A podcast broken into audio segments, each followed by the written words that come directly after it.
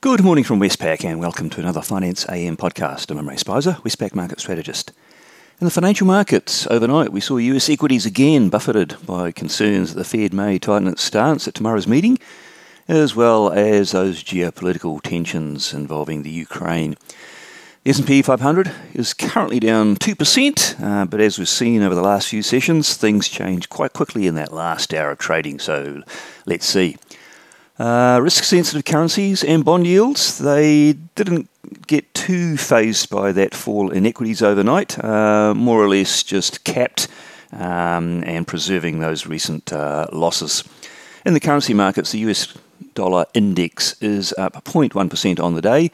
Uh, with the other major currencies fairly mixed, no obvious pattern among uh, risk sensitive or um, uh, uh defensive currencies. The Aussie dollar range between 71.22 and 71.55, and the Kiwi dollar range between 66.60 and 66.86.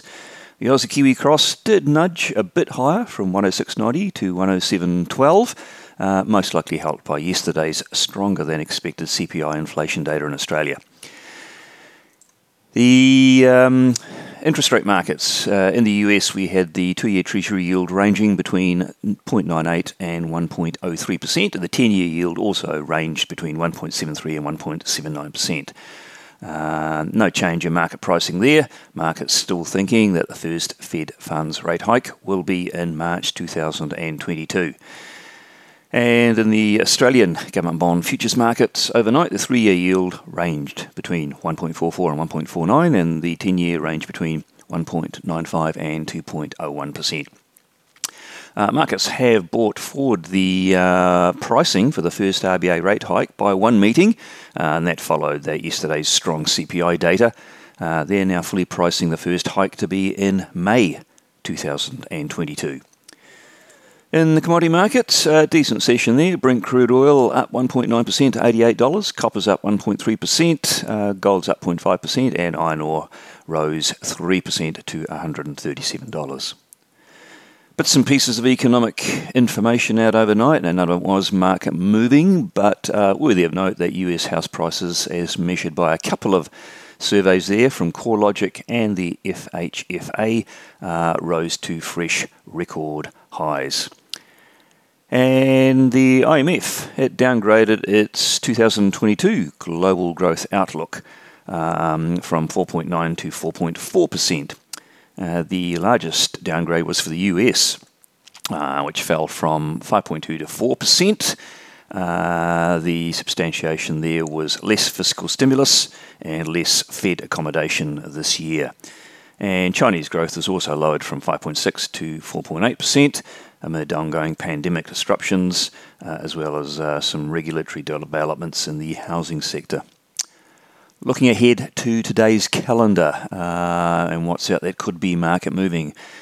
First up, in the local down under time zones, uh, Australia will observe a holiday for Australia Day, so pretty quiet markets down under likely as a result. Uh, New Zealand does have its uh, December trade figures out, but uh, these days they don't move the markets at all. So we look ahead to the Northern Hemisphere, and we do get the Bank of Canada uh, meeting. Uh, probably will keep policy on hold for now, um, but could well get a signal about a rate hike uh, at some point um, over the next few meetings. And following that, in about 24 hours from now, we'll get the decision announced from the US Federal Reserve uh, it is unlikely to hike rates at this particular meeting, but it is expected uh, quite widely to announce a uh, series of rate hikes starting as early as March this year. Uh, so that will be a very major event for global markets, um, for the US dollar, for US interest rates, and that should ripple right through to um, global interest rates as well.